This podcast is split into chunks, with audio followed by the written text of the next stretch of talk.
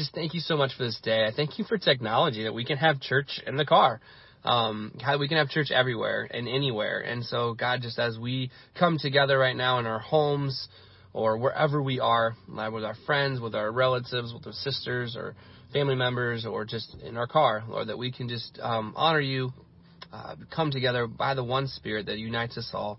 And Lord, that you will just bless um, our time this morning, bless these words, and uh, God, just help us to apply what we're going to learn from your word. In your name we pray. Amen.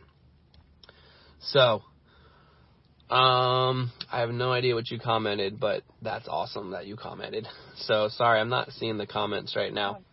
But anyway, um, Jada will try to look at them and I'll try to get a response. But for some reason, the comments are not popping up. Sorry about that. That's awkward to have my finger on the screen.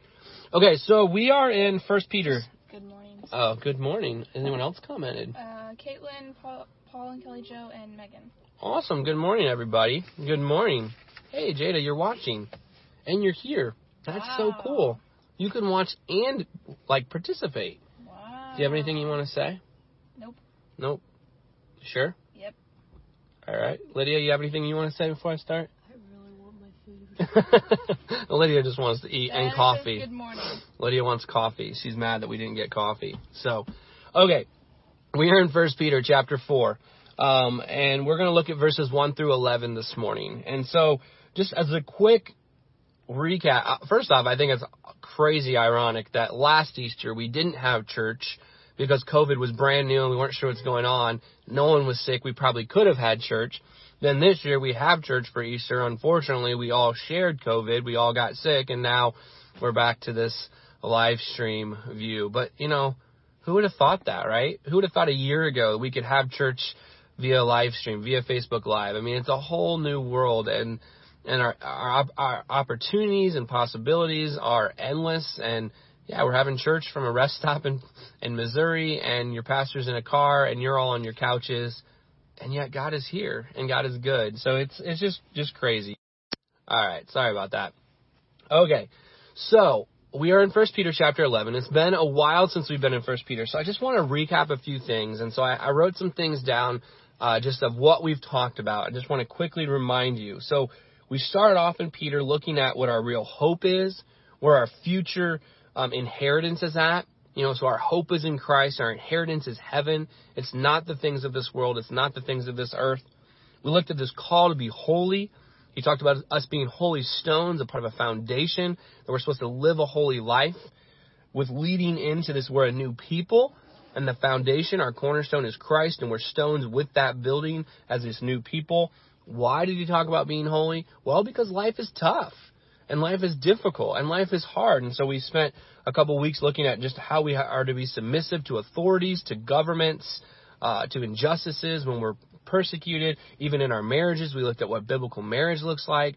What does that look like? We talked a little bit if you're unequally yoked and how, how do you handle some of those things. Um, and that in all of this, there's going to be suffering. You know, Peter reminded us, man, there's going to be suffering when you live like Christ, when you live as a holy people group, when you live as a holy people, when you live as this cornerstone and you live life differently, unfortunately, there's going to be suffering because the, the world thinks that we're weird. In fact, people walking by right now probably think it's weird that I'm talking out loud with using my hands because they have no idea what I'm doing. They're just like, hey, this crazy guy's in his car talking, and his four daughters are stranded in there with him. So who knows? Maybe the police will show up and they'll think I'm a nut. So, but the point is you that thank you, I appreciate that. Um, but the point is that we suffer for our faith, and we're going to suffer for our faith, and we should expect to suffer for our faith. Um, and again, um, I know some of you are popping on and off, and I I apologize if the internet's bad. Hopefully, when I'm all done and I finish it, you can go back and just watch the whole thing and not have to be buffered or whatever. Um, I have no idea how good the internet is at this rest stop. So, um, so anyway, so that's what we've been talking about in First Peter. So then moving to chapter 4, which is where we're at, chapter 4, verses 1 through 11. Let me just read it to you, um, and then we're going to kind of go through it just verse by verse. So, since therefore Christ suffered in the flesh, arm yourself with the same way of thinking. For whoever has suffered in the flesh has ceased from sin, so as to live for the rest of the time of flesh, no longer for human passions, but for the will of God. For the time, for the time that has passed suffices for doing what the Gentiles want to do living in sensuality, passions, drunkenness, orgies, drinking parties, and lawless idolatry. With respect to this, they are surprised when you do not join them in the same flood of debauchery, and they malign you. But they will give account to him who is ready to judge the living and the dead. For this is why the gospel was preached even to those who are dead, that though judged in the flesh the same pe- the same way people are, they might live in the spirit the same way God does. The end of all things is at hand. Therefore, be self-controlled and sober-minded, for the sake of your prayers. Above all, keep loving one another earnestly, since love covers a multitude of sins. Show hospitality to one another without grumbling, as each has received a gift to, as a, each has received a gift. Use it to serve one another, a good steward of God's varied grace. Whoever speaks as one who speaks oracles of God. Whoever serves as one who serves by the strength that God supplies, in order that in everything God may be glorified through Christ Jesus. To him belongs the glory and domain forever and ever. Amen. And so in my Bible, this whole passage is called Stewards of God's Grace. And we see that there in verse 10. And, and I, I, I really thought that was interesting because, you know, we think of stewardness, and when we think of stewardness, we think of time, we think of treasure, we think of talent. We don't always think of grace. But I, I love that put together the Bible, use that as this title for these 10, 11 verses. That not only are we a steward of our time, we're steward of our treasures, we're steward of our talent, which it talks about in verses 8, 9, and 10. And we're going to talk about here a little bit deeper in a, in a few minutes, but also that we're a steward of God's grace. In other words, God has given us something. He has given us this grace. He has given us life. And because of that, we are supposed to be stewards with that grace. So what do we do with that grace? Are we telling people what God did for us? Are we sharing that grace? Are we hoarding that grace? Are we willing to serve others? What are we doing with the grace? What are we doing with the grace that we have been given? Because we're supposed to be stewards of that grace. So I, again, I just thought that was a, just a great, great title. So going back to, to, to verse 1. Since, since therefore Christ suffered in the flesh, arm yourselves with the same way of thinking. For whoever has suffered in the flesh has ceased from sin. Okay? So, Peter is simply, simply saying, look, Christ suffered as a human being, as an adult, as a male, he suffered. He was God's son and he still suffered. He was not exempt from it. He wasn't immune for it. So that, that flies in the face of this mentality that if we're Christians, life will be good and grand. It flies in the face of this idea that as long as we obey God, nothing bad will happen. No, Peter says, look, God suffered. Jesus suffered. Christ suffered. So you should arm yourselves with the same way of thinking. In other words, you should expect to suffer. If Jesus suffered as fully God, but yet fully man, and we're supposed to live like Christ, we're supposed to be Christ, we're supposed to be stewards of God's grace, then we should expect suffering to happen in our lives. We should not expect life to always be perfect and always work out the way we want. We should not expect it to always be amazing. We should expect suffering. It doesn't mean we go looking for it. It doesn't mean we invite it. It doesn't mean we invoke it or make it happen, but we shouldn't be surprised when it happens. Then he goes on, he says, For whoever has suffered in the flesh has ceased from sin.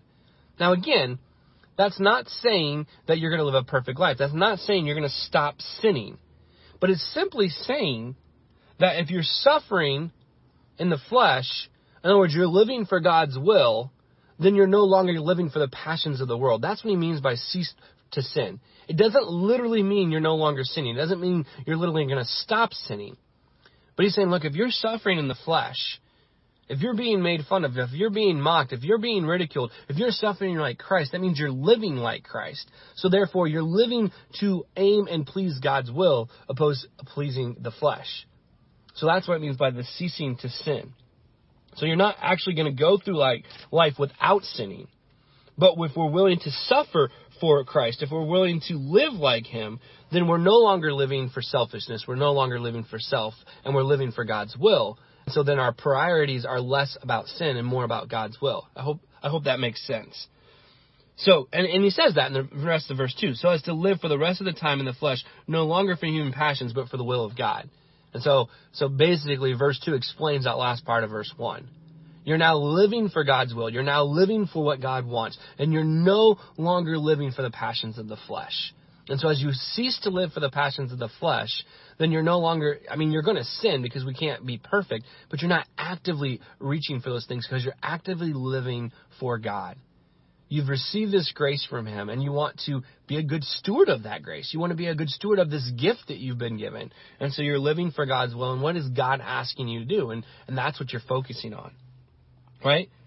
He says, for the time is, pa- is past suffice for doing what the Gentiles do. In other words, you, we don't act like the Gentiles anymore. We don't act like the world anymore. He's like, they live in passions and drunkenness and orgies and drinking parties and idolatry. With respect to this, they are surprised when you do not join them in the same flood and they malign you. So as you have God's grace, as you change, your priorities change. The way you live changes. Probably your friend groups change. You can't live in both worlds anymore. You can't have your feet on both sides of the fence, right? You can't live for the drunkenness and the orgies and the parties and the idolatry and all those things because you're no longer yourself. Christ is now in you. You're living for God's will. You have this, this, you're being a steward of God's grace. And so you're torn. And as you're torn, you begin to walk away from the things of the world. And in the Bible, it always talks about the things of the world as Gentiles. So you walk away from the Gentile living and you begin to live for Christ. You begin to live like Christ. You begin to live for God's will. And then people are like, whoa, what is going on? So he says, respect it. They're surprised when you don't join them. And that same flood of sin. And they malign you. They make fun of you. It was interesting as we were driving out on Thursday to uh, take my mother-in-law home and take uh, J- Lydia out to sign up for classes and pick up Jada.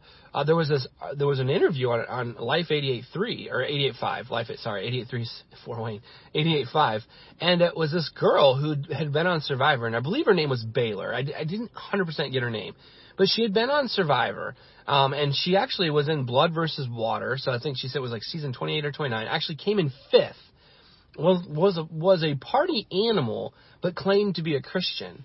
Um, and she said after Survivor, she actually came to know Christ. She had she had a she called it a Jesus moment. And she knew who Christ was and gave her life solely to Christ. And so prior to that she was a country singer and she has now since gone to become a Christian singer. And you know, she it was interesting. She said, "I didn't even know Christian music existed." She's like, "I live in Nashville. I've been recording for 10 years and I had no idea people like Chris Tomlin even existed and in fact lived close to me." And and so she's now uh, she's now singing. She's now using her talents, her gifts to sing and write Christian music. And she lives in Nashville. And she's like, she's like, but it's weird. Like I've walked away from all that. She's like, the friend groups I had, the people I hung out with. She's like, yeah, I still connect with them and I still witness to them, but they're not my source. They're not who I hang out with. And as my attitude changed and as my words changed and my, as my actions changed and my behavior changed, she was my friends all thought I was a weirdo and they made fun of me and they, they called me a Jesus freak. And so she was talking about this literally happening right now in 2021 or 2020 or whenever it happened. It was a couple years ago, obviously, that she had this life changing uh, existence. But the point is, just like it says here, she walked away from that. She's now living for God's will. She's now using her talents and everything as being a steward of God's grace. It doesn't mean that she doesn't still have non-Christian friends. It doesn't mean she doesn't still witness to them. But the things that they participate in, she has says, you know what? I'm not going to participate in those anymore. I'm not going to tempt myself. I'm not going to be there because that does not who I am. It does not define me. And then he goes on in verse five. He says, "But they will give an account." To him who is ready to judge the living and the dead. This is why the gospel is preached, even those who are dead, that they are judged in the flesh the way people are, they might live in the spirit the way God does. Again, this is not saying that you can come to Christ after death. And there are people out there that say that. Oh, look, see, we, we, we preach even to the dead because they can still be saved. No. That is not at all what Peter's saying. Peter's reminding us that every single person will stand before Christ, Christian and non Christian. Jew or Gentile, whatever term you want to use, every single person. And they will give an account. They will give an account who's ready to judge, who's ready to judge the living and the dead. So when God returns, every person, the people who have died and the people who are now alive, will stand before him and give an account. In other words, the people trying to live on both sides of the fence, the people who claim Christ but are still trying to live like the world, the people who are claiming that they're a part of God's will but still trying to live like the Gentiles, they're going to be held accountable for that.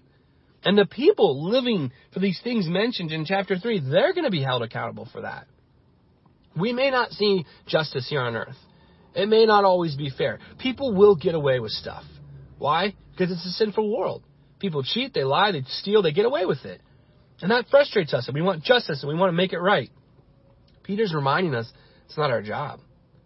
It's not our job to always make it right. It's not our job to always get justice. It's our job to be submissive. It's our job to obey God. And at the end of the day, every single person will stand before God and give an account.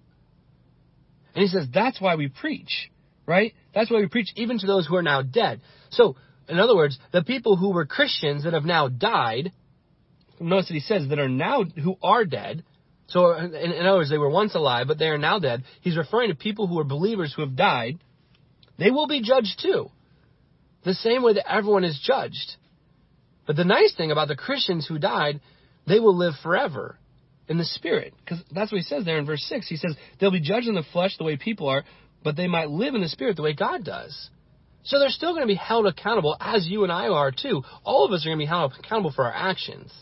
But thankfully, because we have Jesus in us, Jesus' blood, his sacrifice, then covers those actions, overcomes those actions. For we are forgiven. Whereas the people that don't have Christ will not be forgiven. And they will go over with the goats and they will go over and spend eternity apart from God in hell because they did not have Christ in their life. But we will be forgiven. And it says we will live in the Spirit the way God does. We will live forever and we'll have these new bodies in, in heaven the way God does. We won't be apart from God. We won't suffer. We won't have that judgment. But if that's in us, if God is in us, if God's will is in us, then that should show in our lives. We should be living for God every day. We shouldn't be go, hey, I'm saved, so now I can do whatever I want. Hey, I'm saved, so it doesn't matter what I do because God has forgiven me. I have a get out of jail free card. And sometimes as Christians, we treat salvation that way. We treat grace that way. And it has to sadden God when we treat it like that. Like, hey, I'm saved, so I'm good. No. Man, you have been transformed. You have been given a gift. You have been given this grace. Man, now use it. Teach people, show people. Don't live like the world. Live like Christ. And that's what Peter's talking about. He says, why? Because the end is at hand, verse 7. Therefore, be self controlled and sober minded for the sake of your prayers. Now, again, Peter's not saying, hey, God's coming back tomorrow. Peter didn't know. John didn't know. James didn't know. None of the apostles knew. But what we do know is that Christ has fulfilled everything in scriptures except his return. Right? So we can say that we're living in the last days. That's a true statement. Why? Because Christ has come, the Messiah came, he lived, he died, he rose again. There's one last thing that has to be fulfilled from scriptures. One last thing. And that's Christ's second coming. When he returns again and places everything back in order. Takes his children home, brings up those who are already dead home to him, creates this new heaven, this new earth, judges all everyone, takes care of the sinners, does what he does. That's the last thing we're waiting on. So it's fair to say that we're living in the last days. We're not waiting for the Messiah to come. We're not waiting for the Messiah to be born. We're not waiting for the Messiah to live. We're not waiting for the Messiah to die. We're not waiting for the Messiah to have resurrection like the Jews were for thousands and thousands of years. It's all happened. We got one more thing left. It's the trumpet call and Christ's return. So we are living in the last days. It could happen tomorrow. It could happen 200 years from now. We have no idea. But we live like it's tomorrow. We live for every moment for God, giving Him everything. So Peter's like, hey, be self controlled, sober minded. Man, don't let your prayers be in vain. Live like Christ. Stop and think before you talk. Be self controlled. Be, be controlling of what your attitudes are, what's going on. Where is your mind going? Is your mind going back up to verse 3 when you were a Gentile and you're living for those things? Or is your mind focused on the things of Christ and God's will? It's like these are the last days. May your life shine like that. May it be an example like that. Above all, keep on loving one another earnestly, since love covers the multitude of sins. Show hospitality to one another without grumbling, right? Peter's like, keep on loving each other. Keep on forgiving each other. Love covers up a lot. And I think we learned that in 2020, right? Man, we saw the division in our country. We saw the division in church. We saw how little things just tore people apart. There wasn't a whole lot of love. There wasn't a whole lot of grace. There was not a whole lot of forgiveness. It was, it must be my way. It must be my way. It's got to be done this way. It's got to be done this way. And Peter's like, look, loving other, love one another earnestly. Because love covers a multitude of sins. When we have that, that humility and that grace and we love people and we can go to someone and say, man, I, I am so sorry. I should have never acted like that. I should have never spoken like that. I should have never treated you like that. You know how quickly that disarms a situation? At least in my life, it does. You know how much quicker I want to forgive that person and reconcile and move on? Hey, I think we're back. Sorry about that. It totally paused on me. Um, so yeah, so loving people earnestly, showing hospitality without grumbling, taking care of people, serving people, not doing it because you have to, not doing it because you're made to, not constantly grumbling, but just grumbling, but just serving people. Again, something we can do right now is with people in our community, people in our church who can't shop, who can't leave, who are stuck in quarantine and need, need things. Like, hey, how can I serve you? You know, texting people, calling people, like even today when, when church is over, you know, texting people, calling people like, hey, I'm, I'm out of quarantine or I'm not even sick. How, do you, what, do you need some milk? Do you need some eggs? Do you need some bread? How can I help you? How can I serve you? Do you just need to talk? You just want to hear a voice? You know, again, serving people, loving people. And then he goes on in verse 10, he says, As each has received a gift, use it to serve one another. Man, God gave us gifts. He gave us the Spirit, He gave us personalities, He gave us gifts, and He told us to use those gifts to serve one another. In other words, to serve the church. We're not supposed to use the gifts to serve ourselves. We're not supposed to use the gifts for selfishness. We're not supposed to use the gifts to serve the world. We're supposed to use those gifts to serve the church. And ultimately, in serving the church, we're building up the church, we're discipling new believers, we're helping people, and then we're going out and multiplying. So we're giving these gifts to serve one another. He says, as good stewards of God's very grace. He said, God has given, given you so many gifts. He's poured out His grace on all of you. So be a good steward with it. Man, be a good steward with that gift you have. Be a good steward with the grace. Be a good steward with the love and the serving. Be everything. Be Jesus. Because at some point in time, you will be accountable for what you were. Were you a good steward? Did you use that grace? It doesn't mean you'll lose your salvation if you're truly saved, but you are going to be accountable for our actions. So be a good steward with what you have. Be a good steward with your time, your treasures, your talents, that grace, and your gifts. We have so many people with gifts in the church as a whole who are refusing to use them. Every church in America struggles to find leaders. Every church in America struggles to find someone to teach a Sunday school class, to lead this group, to lead this group. And yet our church is full of these gifted people who are content just sitting there on Sunday morning, marking off the list, I came to church, and they're not using their gifts. They're not serving the body. Maybe they think they're too young. Maybe they think they're too old. Maybe they got hurt. Maybe, maybe you did. Maybe you got burnt. You know what? That will happen. Unfortunately, people will hurt us. Hurt people hurt people. And the church is full of hurt and broken people. Just because we're saved doesn't mean we're perfect. And we definitely are hurt people and we tend to hurt people. But at some point, we have to use our gifts. We have to forgive. We have to love earnestly. We have to serve without grumbling. And we have to get back on that horse and go, you know what? I did get hurt. I've been hurt. I've been hurt a lot. I've been doing this for almost 17 years. Lydia, you're 17, right? I've been doing this for 16 years. I started when Lydia was just a wee little thing. Like right before her first birthday. I mean, I've been hurt. I've been hurt over 16 years. But I keep going. I keep using my gifts. I keep getting back up. I keep forgiving people. I keep loving on people. I haven't quit. And unfortunately, I know I'll probably get hurt again. But I'm still going to love people and I'm still going to do what I got to do. Because God's will is more important than mine. And these gifts and this grace He's given me is far more important than my own selfishness. And people need to know the truth. People need to know about the gospel. People need to know how Jesus changes our lives. So if you have a gift, use it to serve one another as good stewards. Whoever speaks is one who speaks oracles, and whoever serves is one who serves by the strength that God supplies. In other words, it's not your own strength. Man, if you're someone that speaks, if you're someone that serves, you rely on God.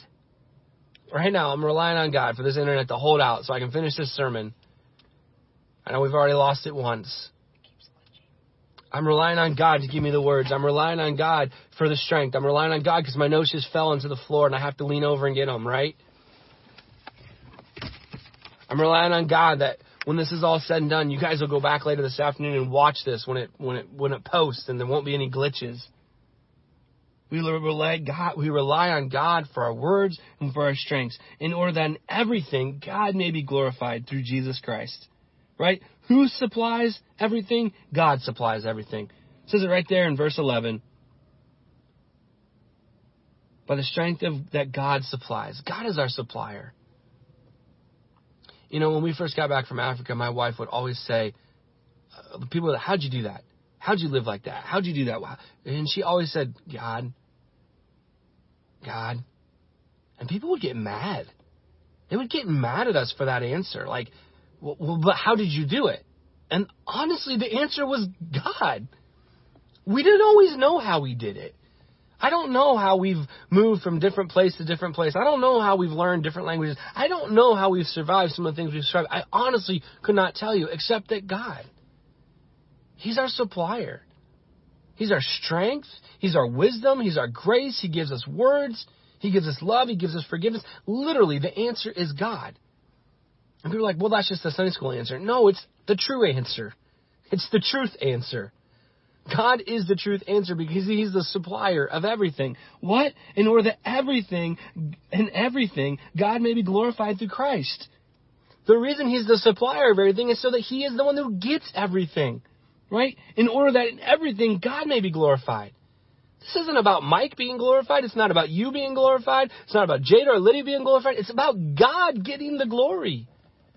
And so when we say the answer is God, and it's truly the answer, well, then God's getting the glory.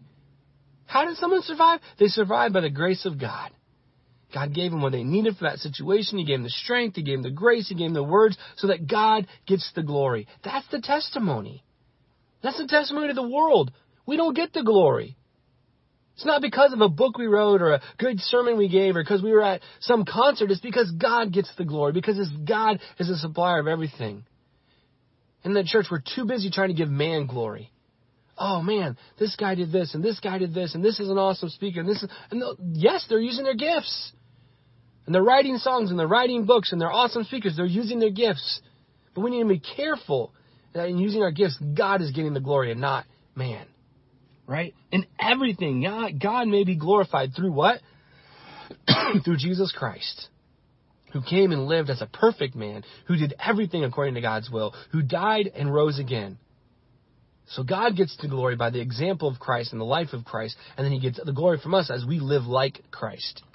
God gets the glory. Hold on, I need a drink.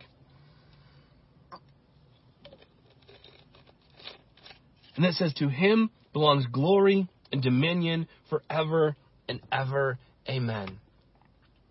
Man, we, we, we say that phrase that phrase is in songs. Sometimes we end church with it, we end prayers with it. It's in all kinds of different hymns and songs. But do we actually believe it? Do we actually live like it?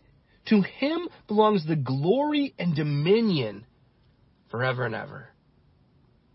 There's one person, there's one thing that gets glory and dominion.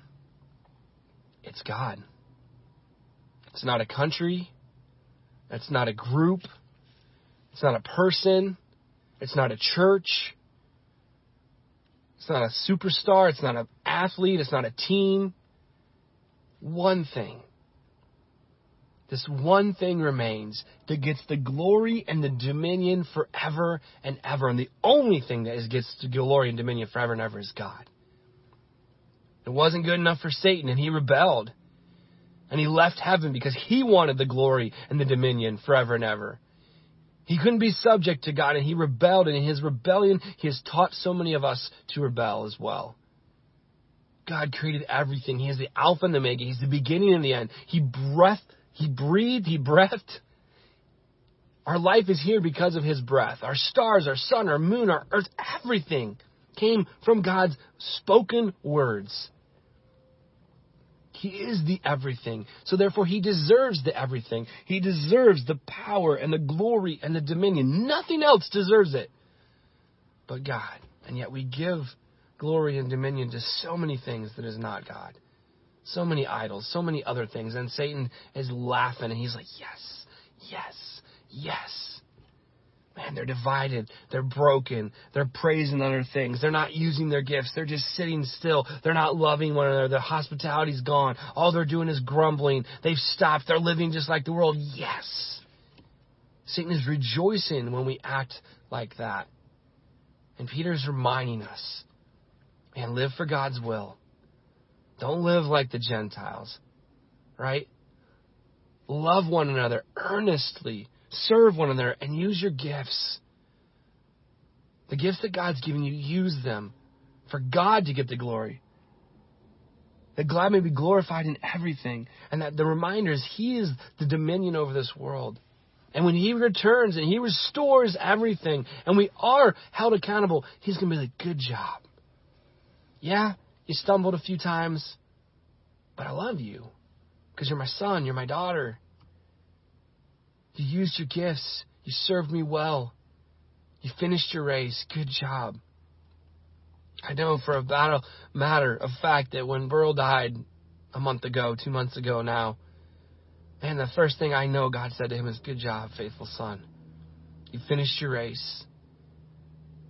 I mean, the man literally died teaching the gospel. I'm not saying that you have to die teaching the gospel, but he died using his gifts and he was going to use his gifts till the day he died. And he made that clear to all of us. And he died using his gifts, teaching the gospel in his literally his last breaths. He was still teaching Timothy in his last breaths. And that's what our life should look like. We don't have to be in Guinea Conakry. We can be in Missouri. We can be in Pennsylvania. We can be in Ohio. We can be in Indiana. We can be in Idaho. We can be in Utah. We can be in Phoenix. It doesn't matter. The point is that we're using every ounce of our life, every breath, to glorify God, to use our gifts to teach, whether it's our children, our grandchildren, our great grandchildren, our neighbor, the people around us, that in those last moments, we go out telling people about Jesus, using our gifts, loving well, serving well, giving God the glory. So that when there's a celebration of life or a funeral, People have no question, no doubt, this person was absolutely in love with Jesus. And their life showed it. They weren't perfect, but they did everything in their power to serve the Lord with everything they had. That's being a good steward of God's grace. Lord, thank you for this message. Thank you for these words. Thank you for Peter. Thank you for just this opportunity to spend time in God's Word this morning. God, let us hear it. Let us understand it. Let us apply it. If we need to go back and rewatch this because it wasn't a great connection, then let's do that. But God, help us to be good stewards of your grace. In your name we pray. Amen. Well, thank you so much. It's been a pleasure. I've loved this. Um, I hope I never have to preach from the car again, but if so, it, it's good. So I am going to sign off so that I can finish my journey home and see my wife, the rest of my kids. Um, Jada, Lydia, you want to say goodbye to everybody? No.